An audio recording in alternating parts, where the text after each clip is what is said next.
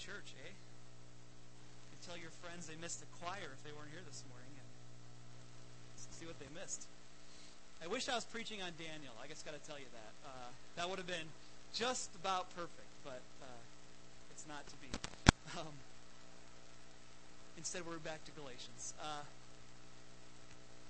Okay, so we've been talking about the gospel, and this series is called Gospel DNA, and uh, we've been looking at Galatians. and maybe now by this point you're wondering, well, If, if, if life in Christ, if being part of the church means you got to believe in Jesus, it's Jesus plus nothing. You can't add the law to it. If that's the way things are, what are we supposed to do about the law? I mean, what do we do with the law? How are we supposed to handle it? And, and there are there are things about the law that we may, may even have questions about. If you have notes in your bulletin, now would be a good time to pull those out because there's some fill in the blanks and things. So look in your bulletin, pull that out. Uh, the first scripture I have in your notes there comes Leviticus uh, 1928, part of the law, part of Torah, and it says this: Don't cut your bodies for the dead, or put tattoo marks on yourselves. I am the Lord. So, so what, what do we do with a verse like that?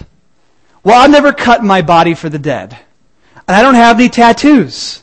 So I guess I'm fine. But if you all have tattoos, maybe you're not fine. Well, what, what do you do with that verse? Right now, there's a lot of parents of teenagers going, Amen. Amen. That's right. Read it. Preach it.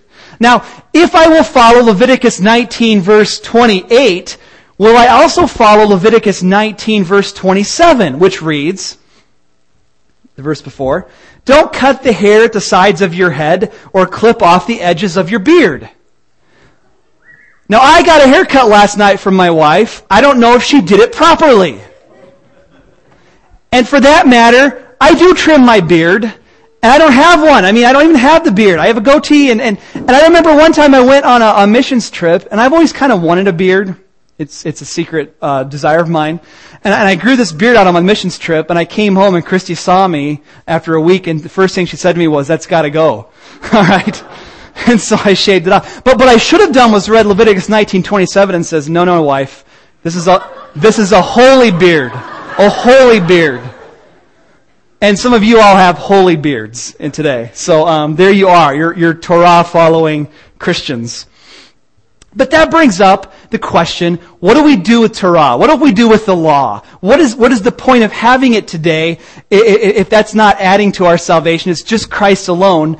What do we do with it? And that's a good question. And I think when the world looks at the church, that's a question that they have. And I see it coming up in debates a lot today. Because what you'll often find today, especially on some of the hot button issues, say homosexuality, that you'll hear people say, well, why should I follow that law? Why does the church say that's an important law, but, but the tattoo law is not, or the, or the marking the body for the dead, we don't really even talk about that. Or what about the, the food laws? Do you eat the way a good Jewish person eats, or do you eat pork?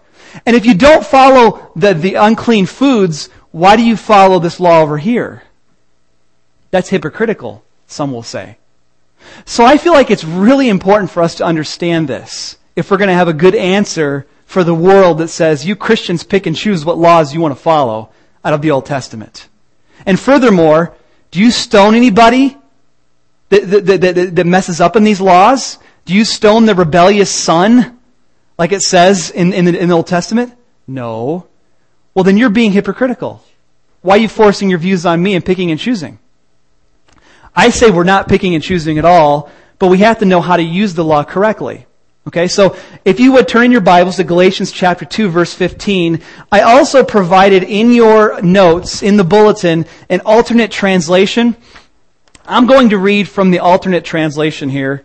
It's not the Nile version, don't worry. But um, all I've done in this translation in your notes is I've taken two words and tried to explain them further. One is the word justified.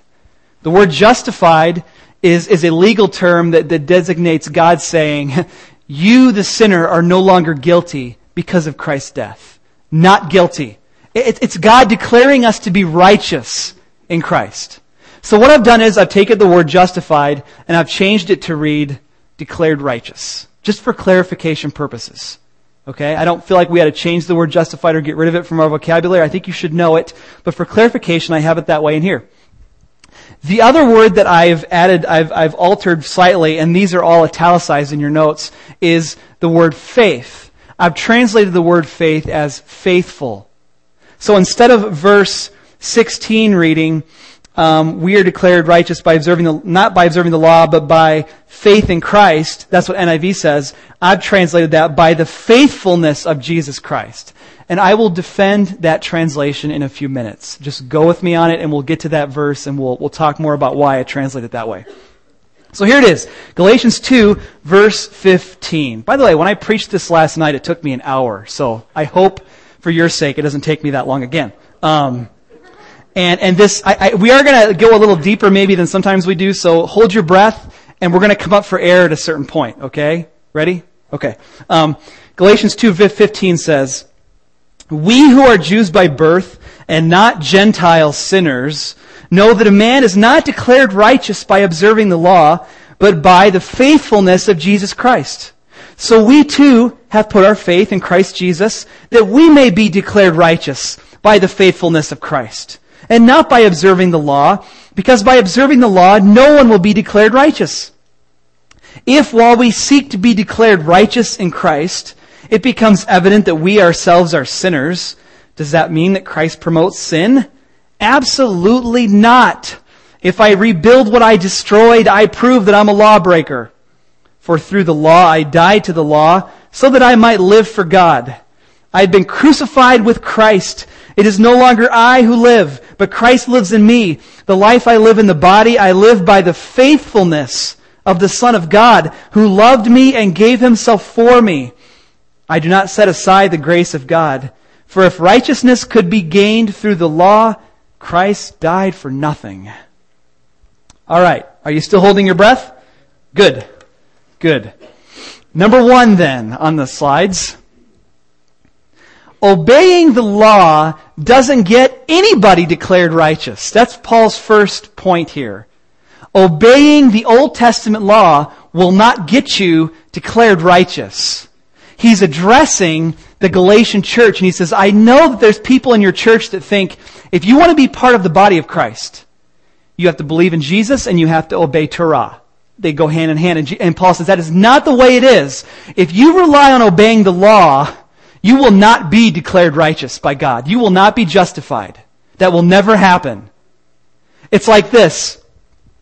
If you're pointing to the law and saying, look at how, look, look at what you need to be part of the church, as you're pointing at the law, you've got three fingers pointing back at you because you're a lawbreaker. Okay? That's what he's trying to get at. If you think the law makes you special, guess what? It doesn't. All it does is show what a miserable failure you really are. Do you really want to rely on that? Okay? Ever been around someone that points out all your failures and faults?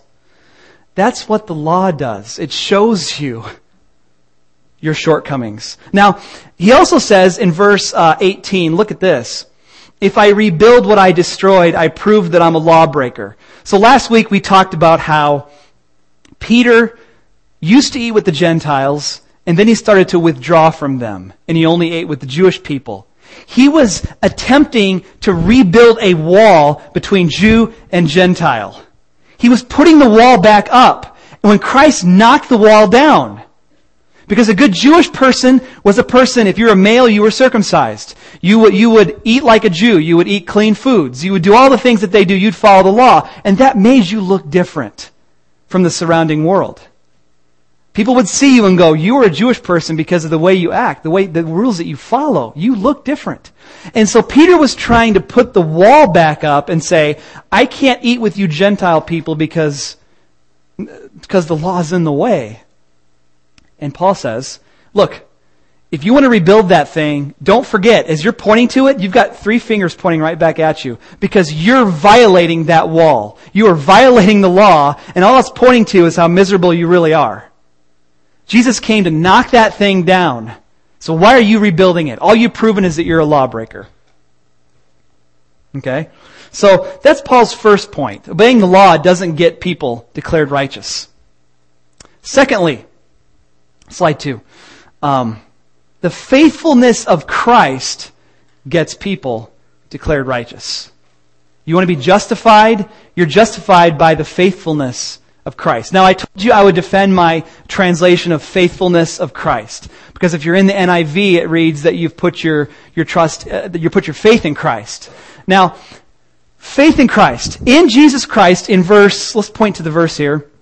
In verse 16, uh, says, We know that a man is not declared righteous by observing the law, but by the faithfulness of Jesus Christ. NIV reads, but by faith in Jesus Christ. If you're translating that, you have a decision to make because this is a genitive uh, of Jesus Christ is a genitive in Greek, and you have a choice. It's either objective or subjective. If it's subjective, what it's saying is it's Jesus Christ's faith. Jesus Christ is the subject in that. Jesus Christ's faith. Or you could translate it Jesus Christ's faithfulness. If it's an objective genitive, then it's the faith Faith in Jesus Christ. Who's the object of your faith? It's Christ. You put your faith in the object of your faith, which is Jesus Christ. So is it objective genitive or subjective genitive? I would argue, and others that, that think like me would be like uh, N.T. Wright, maybe you've heard that name, uh, famous New Testament scholar, would argue that it should be the faithfulness of Jesus Christ. The focus is not us putting our faith in Christ. The focus is what He has done. His faithfulness, His perfect life. By the way, if any of you are reading the King James Version this morning, they tra- the King James translators translated it the faith of Christ. They translate it as a subjective genitive, j- just so you know. So I believe the King James got it right. Okay?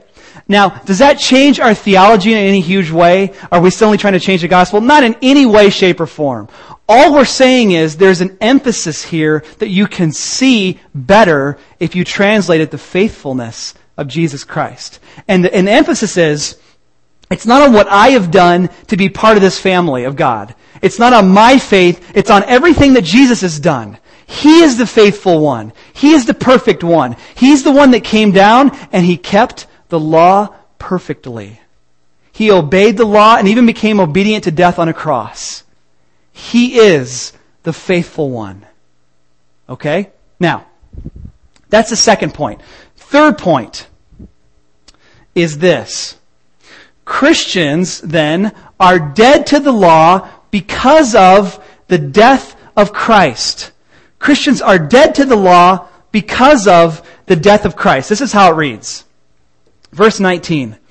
For through the law I died to the law so that I might live for God. I have been crucified with Christ, and I no longer live, but Christ lives in me. The life I live in the body, I live by the faithfulness of the Son of God who loved me and gave himself for me. Paul's point being, when Christ died on the cross, we mysteriously died with him. We have been crucified with Christ. And when Christ died, God took the law and nailed it there with him. I think the verse that I've given you on the backside of your notes is Colossians 2:13. It says, "You were dead in your sins and the uncircumcision of your sinful nature. God made you alive in, in, with Christ. He forgave us all of our sins, having canceled the written code with its regulations that was against us, that stood opposed to us. He took it away and nailed it to the cross. So when Christ died, we died with him to the law we are dead to it now, so that we might live for Christ. Paul gives this analogy in Romans, and I think it's a very helpful analogy. When you get married, you say to your spouse, till death do us part. What God has joined together, let no man separate.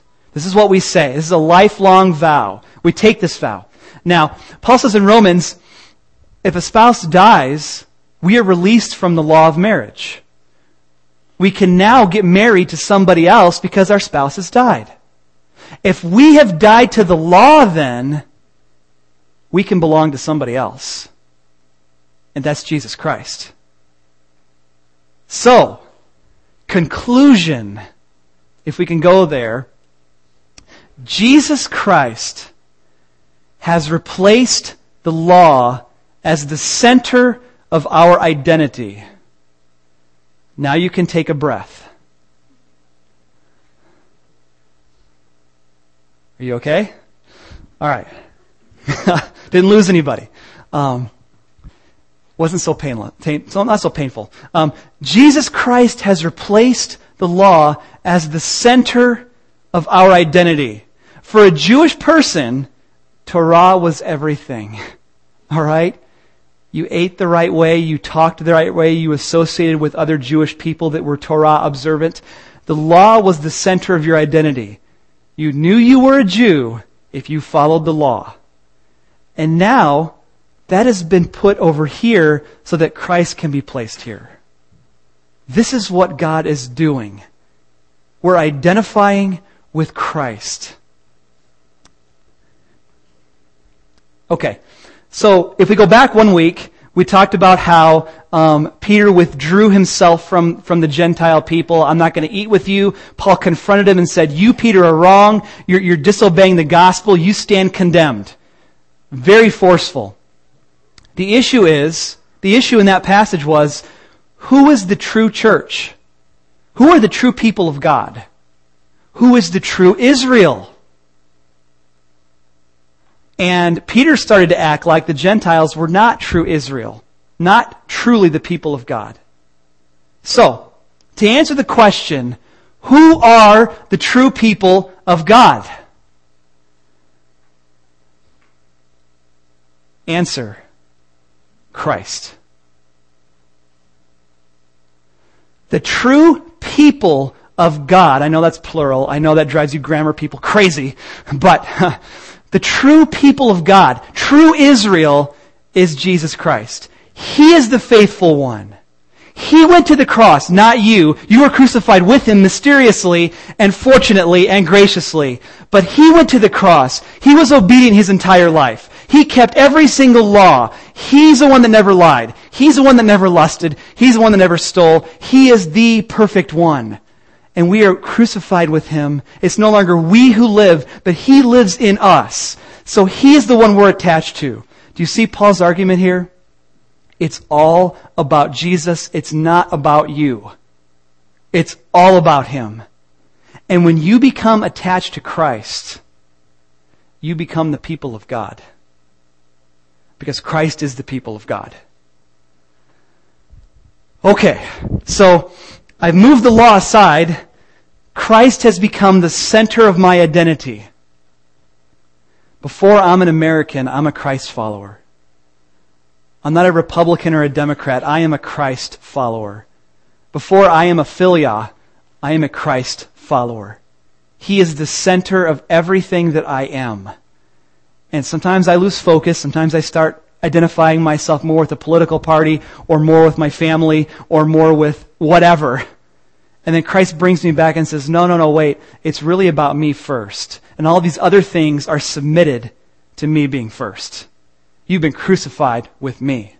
And you no longer live. I live through you. The life you live in the faith, you live by the faithfulness of me, is what Jesus is saying. You follow my example. You do life my way. I'm showing you how to do this. Okay? So there's a radical change in who we attach ourselves to, which is amazing. So, how then am I supposed to understand the law in relation to Christ?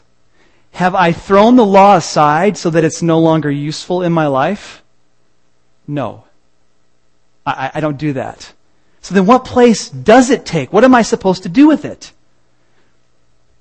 I was reading a major Christian uh, youth ministry magazine, and they had an issue dedicated to uh, ministering to students that struggle with homosexuality.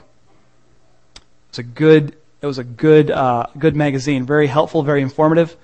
The following month, some people wrote in to comment on that particular issue.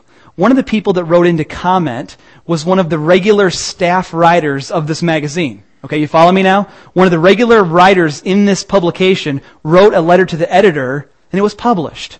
And that writer, who I've read for years, for 10 years, and, and he wrote in and he, and he said, I don't see why we make such a big deal about the Old Testament commands regarding homosexuality. I don't see why we do that. because we don't worry about what clothing we're wearing like they did. We don't worry about eating the wrong foods. I go out and have sausage on my pizza and it's okay. What's the big deal? And it was a very humorous letter. It was supposed to like poke fun and mock it and say, you know, why are we making a big deal about this in the first place? And I find that supremely frustrating because you're making a mockery of the law of God and you're not helping anyone understand how it's really supposed to be used. And you're a staff writer and you should know better because you're also a pastor. You should know better. Notice I haven't said his name. I'm not, I'm not condemning anybody here, but, but we should know better as a church what to do with the law. And for years I've wondered, what am I supposed to do with it? Okay. So number one, next slide. What do we do with the law? First of all, I'd say the law has been changed in a good way by the coming of Christ. The law has been changed in a good way by the coming of Christ. You have all of those laws about unclean foods, right? What do we do with them? Well, it's easy. The unclean foods point to a new spiritual reality. And the reality is, we Gentiles used to be the outsiders. We were the unclean ones. If someone wants to argue about why we don't, uh, you know, you Christians, why do you guys eat pork? Uh, my answer would be this, because I am the pork. You know? I am the unclean one. This is what it points to. Peter had the vision in Acts, remember? Take and eat. Peter, eat this unclean food. I don't eat unclean food, Lord. No, I've cleaned it up. So it points to a new spiritual reality. I'm part of the church. I don't deserve to be, but I am. I'm cleaned up. I am cleaned up. That law has not been destroyed, but it has been changed. It has been changed because Christ has come. Think about this one. How about the commands to stone people? The commands to stone people. Um, people point to those commands and say, well, church, if you're really going to follow the law, why don't you take your rebellious kids out and throw rocks at them? Maybe we can. Okay, no, I'm just kidding. I'm just kidding. Um, just kidding. But why don't we? But why don't we? When Jesus, when they found the woman caught in adultery, which of course this was a very one-sided thing because the guy's nowhere to be seen. Where's he at? But uh, they bring the woman to Jesus. Now she's still guilty. And guess what? She still deserves to die. That may be kind of painful, but she still deserves to die. Just as I deserve to go to hell for what I've done. But there's something about the coming of Christ that has changed the way socially we deal with sin. Right? Let him who is without sin cast the first stone. Jesus, are you breaking the law? No, but some things have changed and there's some new things coming to light with the gracious and merciful coming of Christ who gave himself on the cross to forgive all sinners and even bad ones like me. The law has been changed in a good way by the coming of Christ. So I expect, well, let me not go there first. You have a verse in front of you. You have a verse in front of you in the, in the notes. It's Matthew 5, 17. Jesus says, don't think that I've come to abolish the law of the prophets. I've not come to abolish them, but fulfill them. Which begs the question, what in the world does fulfill mean? Well, I did a word study on the word fulfill back in my uh, master's degree program at Bethel Seminary. Um, a good way to understand the word fulfill is to understand it as to fill full. See what I did there? to fill full. I didn't make that up, by the way. Um, another brilliant person made that up. Uh, to fill full. That is, Jesus is trying to fill out the law. He's trying to show us what it really means to follow Torah. And I gave you the quote there, maybe. Oh, here it is in the parentheses. Jesus has come to explain God's original intent as to how He expects us to obey the commands of the Old Testament. So Jesus says, you've heard it said to people long ago, don't murder. Anyone who murders will be subject to judgment. But I tell you, anyone who is angry with his brother will be subject to judgment. You see what Jesus is saying? You heard in the law, don't murder. But I say, behind that command is, don't hate people. Don't be angry with people. Work through this thing. That's what's really going on here. And I'm showing you what it really means to follow the law. You've heard it said, but I tell you, this is what's really going on. If, if it helps to think of it like this, think of this illustration. My son, Braden, I asked permission if I could tell this story, by the way. It's a great story. We're in church. Uh, this was a few years ago. And my kids like to draw in church on paper. And I had a big stack of paper. And uh, I think Braden decided to make paper airplanes. He was folding up all these wonderful designs. It was making lots of noise during the sermon. Okay? And so I said, Braden, I don't care if you draw, but let's not fold up paper like that. Okay, Dad. Okay. So I'm listening to the sermon, and all of a sudden I hear this. I'm like, what is that? You know, and I look over, and, and I, I don't see any paper on Braden. I, I, don't see anything. And so I'm like, I, I, must be hearing things. So I'm listening to the sermon. I hear it again. And I'm looking. And, and I discovered that he had stuffed paper up his leg. And he's crumpling it. And, uh, looks at me and, Dad, I'm not folding the paper. That's right, you're not. That's right. You obeyed your father. You obeyed your father. Uh, I should conclude my story, even though I think I made my point. But I had to get it out of his leg, and so I'm reaching my hand up his leg, trying to pull this out, and it's just louder and louder. It was bad, um, very distracting. Um, but he obeyed me, but maybe I didn't wasn't clear enough on the true intention of what I really wanted from him. What I really meant was, I don't want you to do anything that makes noise with paper. That's what I meant. But I said don't fold it, and he was an obedient son and obeyed me. Um, this is what Jesus does for us. Jesus helps us understand how to really follow the law. He helps us go above and beyond what is called for. Which will take me to my next point. What do we do with the law? Well, we read it to see if we know and love Christ as we ought. We read it to see if we know and love Christ as we ought. I read it and say, you know what? The law says that I'm not supposed to kill anybody. Well, I'm glad that I've never killed anybody. Have I been angry? Oh, yes. Oh, yes. In fact, at, at our last board meeting, we were kind of sharing about how as parents we try to lead our kids and discipline them correctly. How many times have I disciplined in this way? I told you kids not to be so angry. That was scary, wasn't it? Um, does that shoot me in the foot a little bit, you know, that I've said don't be angry as I am angry? Yes, I think so. And the scripture calls me not to be angry in that way. It does. So, if I am radically attached to Christ, He is helping me live out His life. He's showing me how to really obey the Old Testament law. And when I read the law, as number two says, I don't read the law as, as someone that says, I'm now going to read the law and, and see how good I really am. I read the law to see if I'm following Christ. If you don't put on your Jesus glasses when you read the law, you're not going to understand what the law means.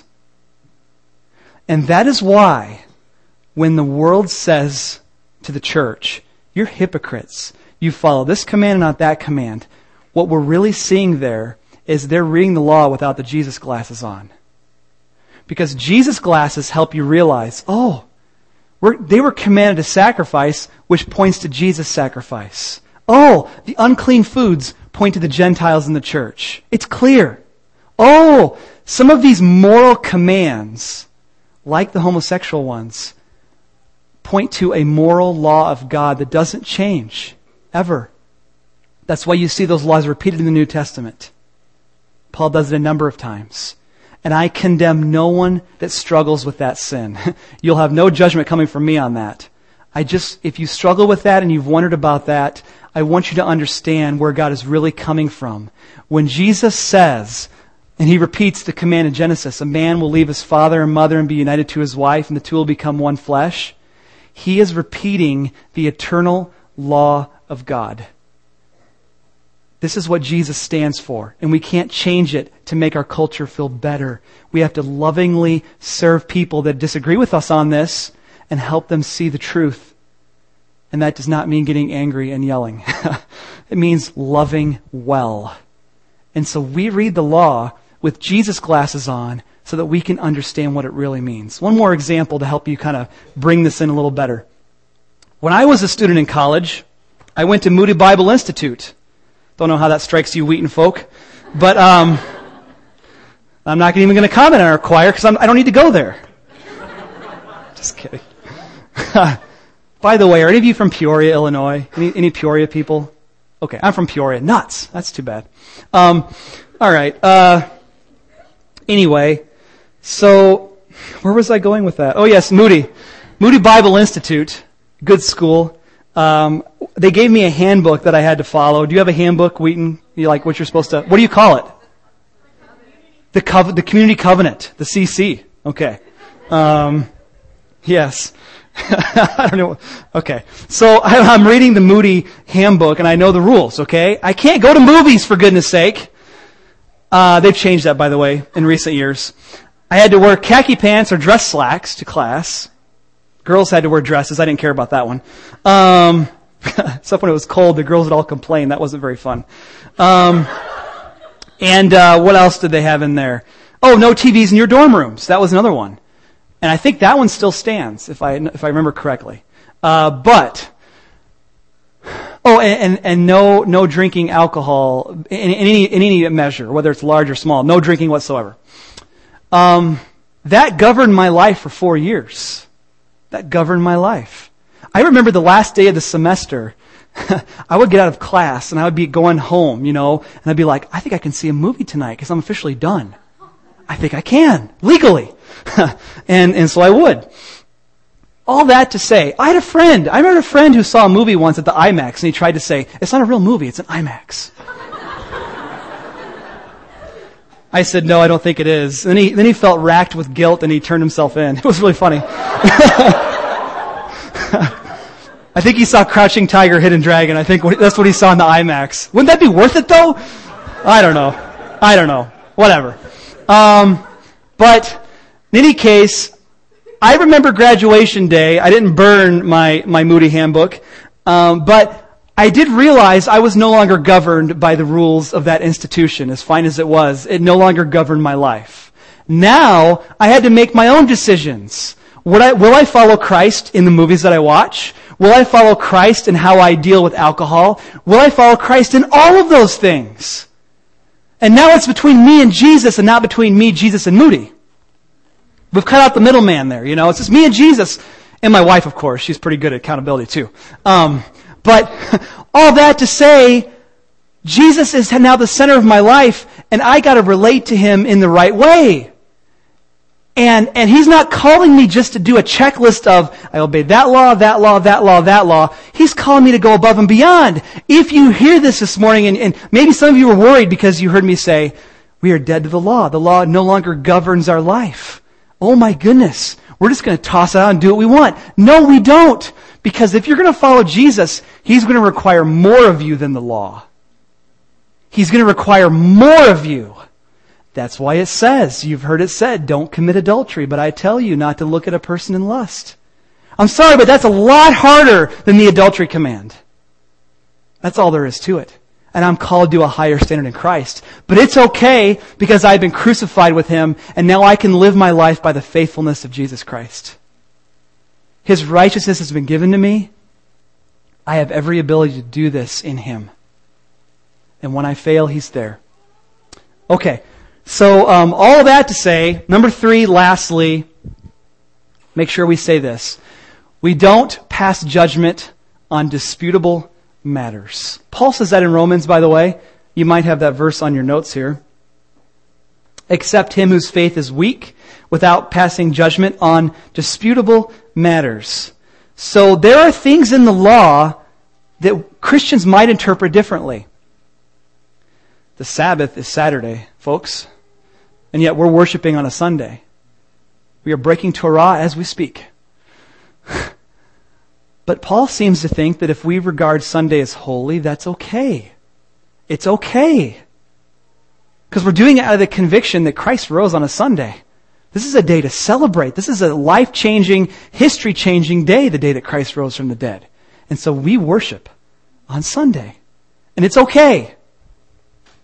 We don't pass judgment on disputable matters. Now about tattoos. I won't ask for a show of hands. Um, I wonder about tattoos because in the same verse it says, don't cut your body for the dead.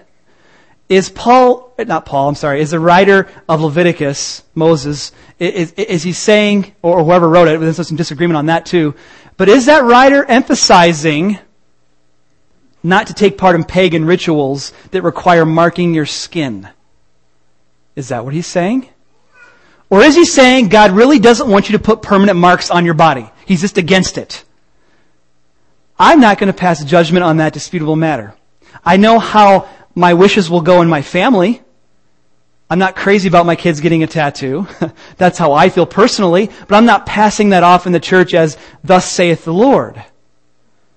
Teenagers, look at me. Where are you? Don't worry about the tattoo command. Worry about this command. Children, obey your parents in the Lord, for this is right. So if your parents say no tattoos and you say, but I don't follow Torah, okay, they could rightfully say, does that mean you don't honor your father and mother either? Well, that's fine, well and good, right? I mean, you're a great disobedient child. Maybe I'm going to follow Torah pick up some rocks. You know, I don't know. I don't know. Maybe. Maybe. Um, okay. Uh, yes.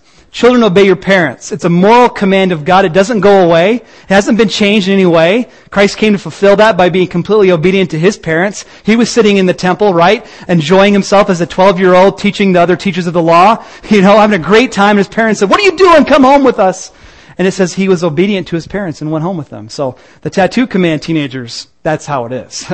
okay. Obey your parents in the Lord, for this is right. And that your days may be long.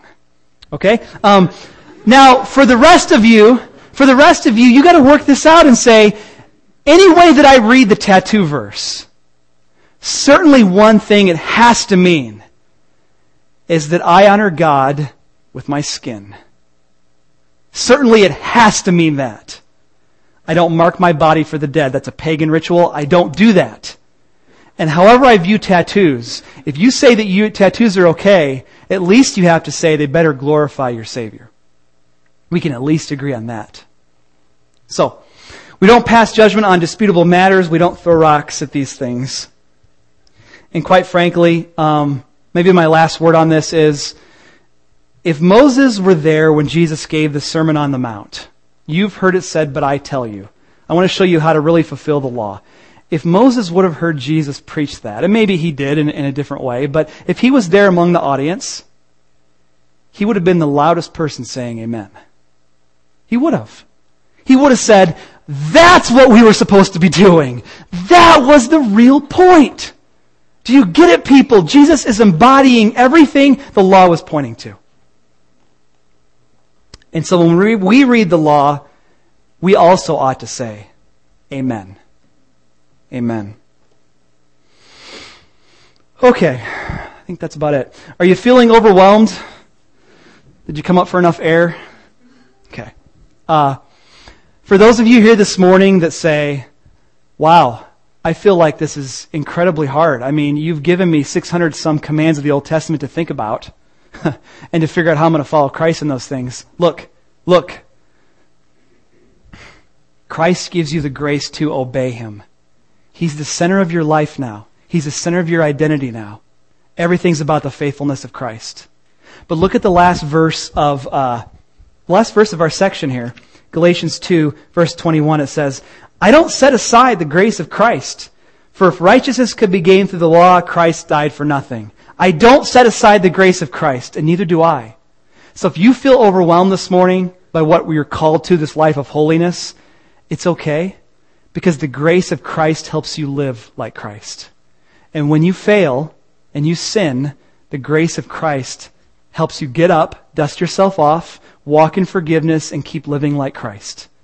So whether you succeed or whether you fail, at the end of every day, in the beginning of every day, you get the grace of Christ. And that is really cool. And that's the only reason I can stand up here and preach, if it was not for the grace of Christ.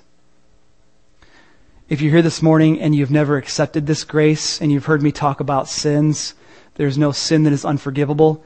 And there's no hierarchy of sins in this church, just so you know. We don't elevate certain sins and say, this one's worse than this one, so we're going to treat you, you know.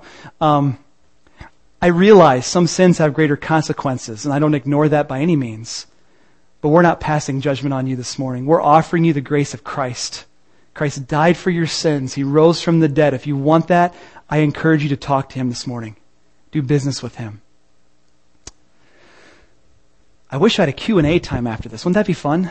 We should do that sometime. But um, in any case, for the rest of us, we have the grace of Christ. We can do this. Christ is the center of our identity. So now I invite you to stand up and let's go with the blessing of Christ.